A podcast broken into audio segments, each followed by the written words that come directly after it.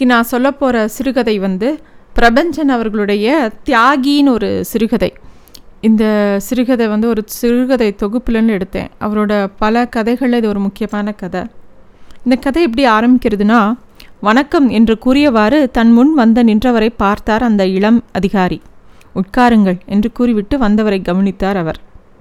ஒரு வயசானவர் வந்து ஒரு கவர்மெண்ட் ஆஃபீஸ்க்கு போகிறார் அங்கே போனால் ஒரு இளம் அதிகாரியை வந்து சந்திக்கிறதுக்காக ரொம்ப நேரம் காத்திருந்து ஒரு வழியாக அவருக்கு அனுமதி கிடச்சி அந்த அவரோட ரூம்குள்ளே போகிறார் அவரை பார்த்திங்கன்னா நல்லா அந்த வயதானவர் பார்க்குறதுக்கு வந்து அவர் தலைமுடியெலாம் நல்லா வெள்ளையாக இருக்குது அது மட்டும் இல்லை ஒரு கதர் ஜிப்பா ஒரு கசங்கி போன ஒரு கதர் ஜிப்பாவை போட்டுருக்கார் உடம்பு வந்து அப்படியே சுக்கா உழந்திருக்கு அப்படி சுக்கா இருக்கும்பாங்க இல்லையா? அது மாதிரி ஒடிசலாக ஒரு மாதிரி வயசானவர் அவர் அங்கே போகிறார் அவர் பார்த்த உடனே இந்த அதிகாரிக்கு வந்து வாங்க உங் என்ன விஷயம் சொல்லுங்கள் அப்படின்னு கேட்குறார் அவரும் வந்து என் பேர் வந்து சிவபாத சுந்தரம் அப்படின்னு சொல்கிறார் அந்த பெரியவர்.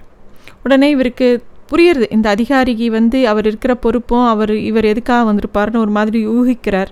அதாவது என்ன கேட்குறாருன்னா என்ன தியாகி பென்ஷன் சம்மந்தமாக வந்திருக்கீங்களா? அப்படின்னு கேட்குறார் அந்த பெரியவரும் சொல்கிறார் ஆமாம் தியாகி பென்ஷன் சம்மந்தமாக தான் வந்திருக்கேன். ஆனால் புதுசாக எனக்கு பென்ஷன் வேணும்னு கேட்டு வரல.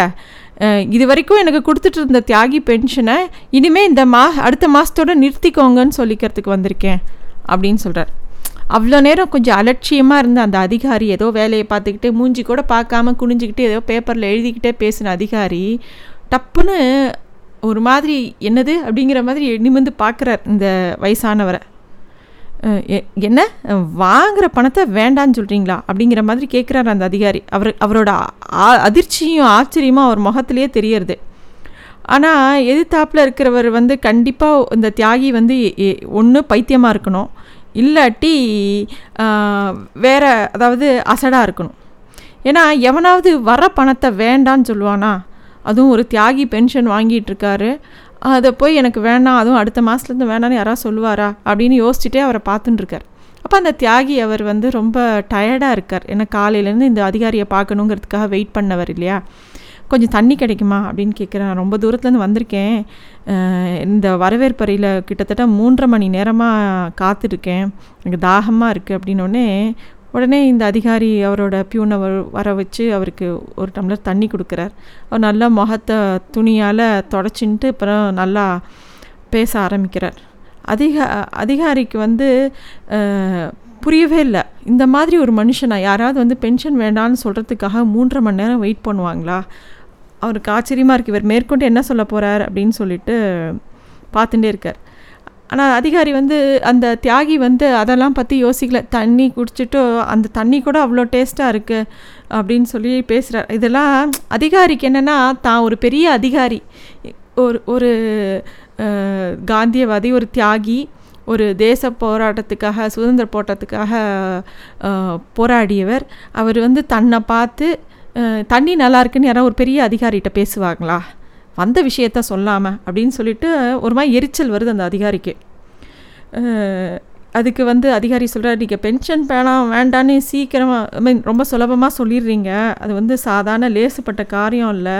அப்படின்னு சொல்லிட்டு ஏதோ ஒரு பேப்பரில் தான் பே பேரையே கிழக்கிட்டு ஏதோ ஒரு விஷயம் பேசணும்னு பேசுகிறாரு இல்லை அதுக்கு அதிகாரி அந்த தியாகி சொல்கிறார் அதிகாரிக்கிட்ட எனக்கு ஒரு கட்டத்தில் பணம் தேவைப்பட்டதுயா? என் பையன் வந்து அப்போ கல்லூரியில் படிச்சுட்டு இருந்தான். எனக்கு ஒரு பொண்ணு பள்ளிக்கூடத்துக்கு போயிட்டு இருந்தது.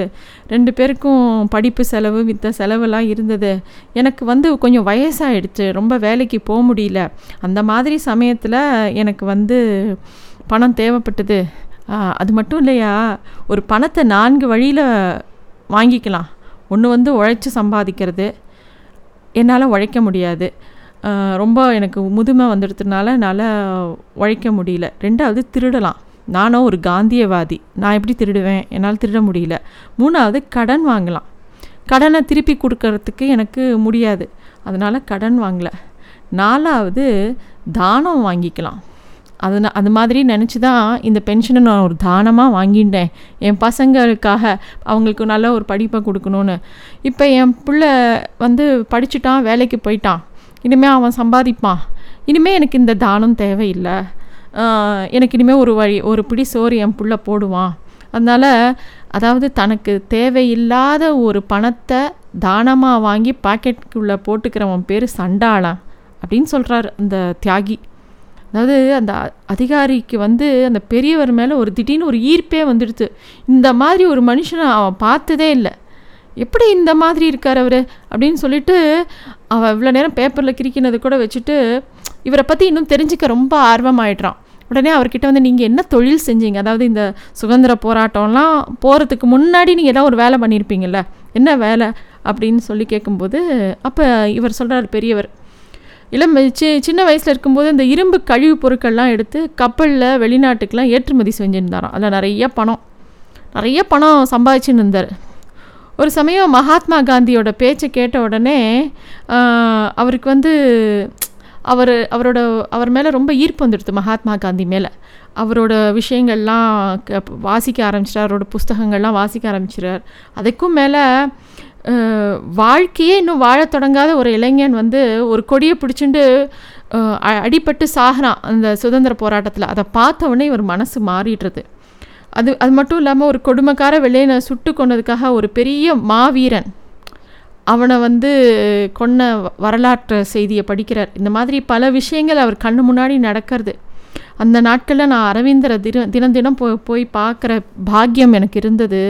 என் பணம் என் வாழ்க்கை என் சௌகரியம் எல்லாம் எனக்கு மிக அற்பமாகப்பட்டது அப்படிங்கிறார் இந்த பெரியவர். அதனால் எல்லாத்தையும் ச எனக்கு சுற்றி இருக்கிறவங்களுக்கு எல்லாத்துக்கும் கொடுத்துட்டு நான் பாட்டுக்கு கிளம்பிட்டேன் சுதந்திர போராட்டத்துக்கு.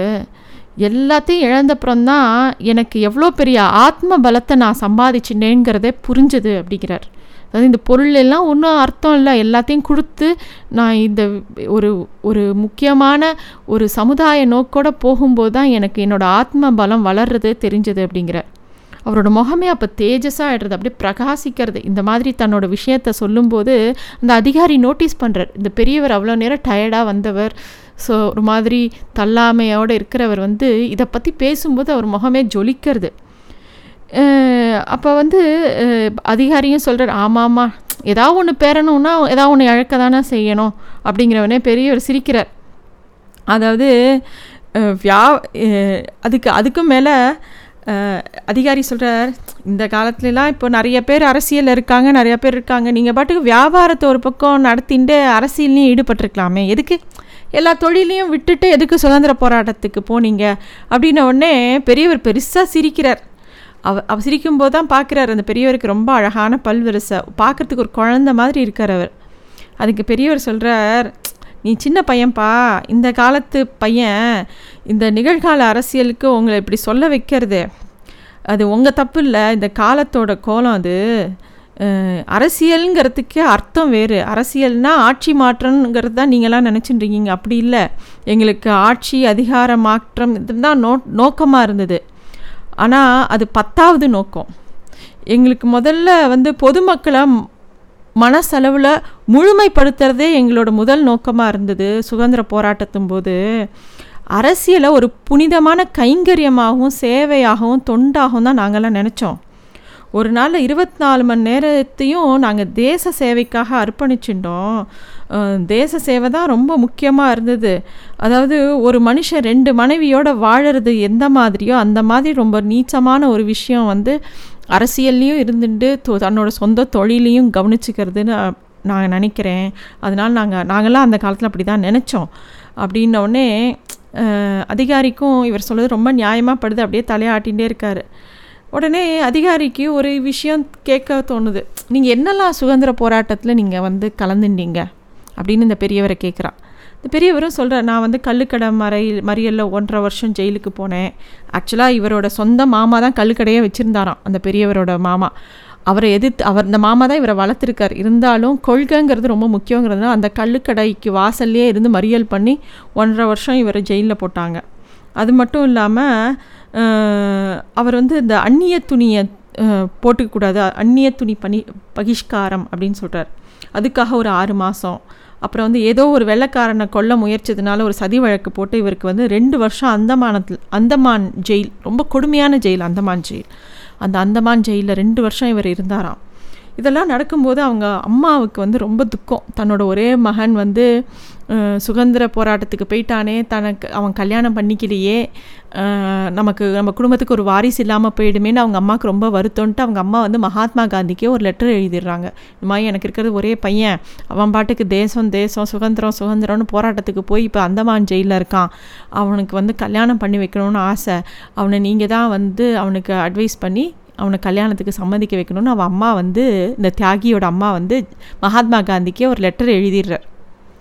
மகாத்மா காந்தி உடனே தன் கைப்பட ஒரு லெட்டரை வந்து இந்த தியாகி அவருக்கு அனுப்புகிறார் இந்த மாதிரி என்ன அனுப்புகிறாருனாக்கா தாயும் தாய் தேசமும் ரெண்டும் ஒன்று தான் நீ வந்து எப்படி தேசத்துக்கு உன்னோட தாய் நாட்டுக்கு என்ன கடமை பண்ணணும்னு நீ நினைக்கிறியோ அதே மாதிரி உங்கள் அம்மா ஆசைப்படுற விஷயத்தையும் நீ பண்ணணும் நீ கல்யாணம் பண்ணிக்கணுங்கிற இந்த சிவபாத சுந்தரம் அப்புறம் தான் அவங்க அம்மாவோட ஆசைப்படி கல்யாணம் பண்ணிக்கிறார். ஸோ இந்த மாதிரி அவர் வந்து தன்னோட வாழ்க்கையை சொல்லிகிட்டே இருக்க அதுவும் மகாத்மா காந்தி லெட்டர் எழுதினார்னோடனே அவர் வாய் அப்படியே கோணி ஒரு மாதிரி உணர்ச்சி வசப்பட்டு அழற மாதிரி ஆயிட்டார். அப்போ வந்து இவ்வளோ நேரம் இந்த பென்சிலால் கிறுக்கிண்டு கொஞ்சம் அலட்சியமாக கேட்டிருந்தவன் அப்படியே மென்மையான குரலில் கேட்குறான் அப்போ தான் வந்து இன்னும் அவன் வந்து இவரை அப்படியே உத்து பார்த்துட்டு கேட்குறான் சுதந்திரத்துக்கு போராட்டினீங்க ரைட்டு அது முடிஞ்சு சுதந்திரம் கடிச்ச கிடச்ச உடனே பெரிய இவரோட போராடினவங்க தானே அப்புறம் அமைச்சர்களெல்லாம் இருப்பாங்க அவங்களாம் உங்களுக்கு எதுவும் உதவலையா? அப்படின்னோடனே இவருக்கு சட்டுன்னு கோவம் வருது. எதுக்கு உதவணும்? நான் என்ன கோழி குளிக்காரனா நான் என்ன வேலைக்காகவா சுதந்திரத்து வேலைக்காக பணம் சம்பாதிக்கவா சுதந்திரத்தில் ஈடுபட்டேன்? அது அதெல்லாம் வேணாம்ப்பா. எனக்கு அதெல்லாம் அவசியம் இல்லை. அப்படி கூட நான் இருக்கிற என்னோடய சொத்தை விற்று சாப்பிட்டுட்டு இருந்தேன். அப்போ கூட ஒரு கூட்ட கட்சி கூட்டத்தும் போது அப்போ இருந்த அமைச்சர் அவர் வந்து போக்குவரத்து துறை அமைச்சராக இருந்தார். அவர் என்னை கூப்பிட்டு சிவபாத சுந்தரம் ரொம்ப கஷ்டப்படுறீங்களாமே. அதெல்லாம் கஷ்டப்படக்கூடாது. சென்னை டு பாண்டிச்சேரி வழி லைசன்ஸ் தரேன். நல்ல ரூட்டு அதில் பஸ்ஸு விட்டிங்கன்னா கொஞ்சம் நல்லா காசு சம்பாதிக்கலாம். கொஞ்சம் காசு பாருங்கன்னு கூட சொன்னார். ஆனால் எனக்கு அதெல்லாம் அதெல்லாம் பிடிக்கல. ஏன்னா நான் வந்து இது அதாவது தியாகி பென்ஷனே ரொம்ப கூ கூனி குறுகி போய் வாங்கிக்கிட்டேன். எனக்கு வந்து நம்ம பண்ண ஒரு தேச சேவைக்கு போய் கூலி வாங்குறதா? எனக்கு அது பிடிக்கவே இல்லை. அதனால் நான் வந்து வாங்கிக்கல. இதுவே ரொம்ப கஷ்டப்பட்டு எங்கள் வீட்டில் எல்லோரும் வற்புறுத்தி தான் இந்த பென்ஷனே வாங்கினேன். இப்போ என் பையன் வேலைக்கு வந்துட்டான். இனிமேல் எனக்கு தேவையில்லை. அப்படி அப்படின்னு சொல்கிறார் அதுக்கும் மேலே ஒரு விஷயம் முக்கியமான விஷயம் இந்த தியாகி சொல்கிறார் அதாவது என் கல்யாணம் பண்ணிக்கிட்ட மனைவிக்கு வந்து என்னோ என்னை பற்றி நல்லா தெரியும். அவள் எல்லா கஷ்டத்தையும் பொறுத்துக்கிட்டா. நான் ஜெயிலுக்கு போகும்போதெல்லாம் குழந்தைங்கள அவள் தான் பார்த்துக்கிட்டா அவள் தான் வளர்த்தா. அவள் ம மனசு அவள் என்னை கல்யாணம் பண்ணிக்கிட்டாலும் மனசுக்குள்ளே நிறைய கண்ணீர் விட்டது அவள் தான். எப்படிலாம் அந்த குழந்தைங்கள எப்படி சாப்பாட்டு எப்படி சாப்பாடுக்கு கொடுத்தாலோ எப்படி பணம் சம்பாதிச்சு அவங்கள வளர்த்தாங்கிறதே தெரி தெரியாது எனக்கு. அது ஒரு பெரிய கதை. எல்லோரும் தியாகிகள் தான் ரொம்ப தியாகி தியாகின்னு பேசுகிறாங்க நிஜமாக தியாகிகளோட மனைவி தான் ரொம்ப உத்தமமானவர்கள். அவங்க தான் வந்து எங்கேயோ ஒரு கூலி விவசாய பெண்ணாவோ ஒரு வீட்டு வேலைக்காரியோ ஏதோ ஒரு வேலை பண்ணி அந்த குழந்தைங்களை வளர்த்து அரும்பாடுபட்டு வர்றாங்க அப்படின்னு சொல்லி அந்த தியாகி சொல்கிற இது இதெல்லாம் முடிச்சுட்டு அவர் எந்த விண்ணப்பத்தில் கையெழுத்து போடணுமோ அதாவது பென்ஷன் வேண்டாங்கிறதுக்கு அதை கையெழுத்து போட்டு அந்த அதிகாரிகிட்ட கொடுக்குறார். அந்த அவ்வளோ நேரம் அந்த அலட்சியமாக அந்த அதிகாரியை அவரை வந்து வாசல் வரைக்கும் கொண்டு வந்து விடுறான். அவனால் இந்த மாதிரி ஒரு மனுஷனை அவன் பார்த்ததே இல்லை. அதனால் அவர் அப்படியே இது மாதிரி ஒரு தெய்வத்தை பார்க்குற மாதிரி பார்த்து அவரை கொண்டு வந்து வாசல் வரைக்கும் விடுறான். இது இவர் வீட்டை நோக்கி போகிறாரு அவங்க வீட்டில் அவரோட பையன் பேர் காந்தி. காந்தி இலைக்கு முன்னாடி உட்காடுறான் சீக்கிரம் சோத்த போடு ஆஃபீஸ்க்கு டைம் ஆச்சு அப்படின்னு வேக வேகமாக பரபரக்கிறான். அவன் மனைவி சா சாப்பாடை பரிமாறிட்டே சொல்கிறா இந்த மனுஷருக்கு ஏன் இந்த அவசர புத்தி? இப்போ தான் வேலைக்கு போயிருக்கீங்க. இப்போ தான் மூணு வேளை நிம்மதியாக சாப்பிட ஆரம்பிச்சிருக்கோம். அதுக்குள்ளே எனக்கு பென்ஷன் பணம் வேணான்னு சொல்ல போயிருக்காரு. நாம் என்ன லட்சம் லட்சமாக சம்பாதிக்கிறோம்? அந்த பணம் வந்தால் எவ்வளோ சௌகரியமாக இருக்கும்? அப்படின்னு அவன் மனைவி சொல்கிறான் காந்தி தலையசைத்தான். கிழட்டுக்கு யார் சொல்கிறது அது பிடிச்சதுக்கு மூணு கால்னு சொல்கிற ஜாதி ஆச்சே. சும்மா திண்ணையில் உட்காந்து தண்டச்சோறு தின்னுக்கிட்டு என் கழுத்து அறுக்க போகிறது என்ன பண்ணி தொலையிறது? ம் மோர் இல்லையா? சீக்கிரம் ஊத்துடி என்றான் காந்தி. இதுதான் இந்த சிறுகதை. அதாவது இந்த கதையை படித்தப்புறம் அதாவது திருப்பியும் நமக்கு வந்து நம்ம நாட்டுக்காக போராடின பல தியாகிகளை பற்றின ஒரு நினைவு வருது. தியாகிகளை தாண்டி அவரோட மனைவிகள் அவர் சொன்ன மாதிரி அவங்க பண்ணின தியாகங்கள்லாம் எதுலேயும் எழுதப்படலை. நம்ம வந்து எப்பயும் இந்த தேசத்துக்காக போராடின தியாகிகளை இன்னும் சில பேரை ஞாபகம் வச்சுருக்கோம். சில பேர் நம்ம கண்ணுக்கு தெரியாமல் எத்தனையோ பேரை தெரியாது. அதே மாதிரி அவங்க குடும்பம் அவங்களோட மனைவிகள் அவங்களோட குழந்தைகள் எல்லாருமே ஒவ்வொரு விதத்தில் ரொம்ப கஷ்டப்பட்டிருக்காங்க. கஷ்டப்பட்டு வாங்கின ஒரு சுதந்திரம் தான் இது. இது ஒரு அரசியலை பற்றி இவர் சொன்ன கருத்து வந்து ரொம்ப ஆச்சரியமாக இருந்தது. நிஜம்தான். அது வந்து ரொம்ப புனிதமான ஒரு விஷயந்தான் அப்படி தான் எல்லோரும் பார்க்கணும். அது மாதிரி தான் நடந்துக்கணும்னு நினைக்கிறேன். அந்த கதை ரொம்ப நல்ல கதை. எல்லோரும் வாசிக்க வேண்டிய கதை. நன்றி.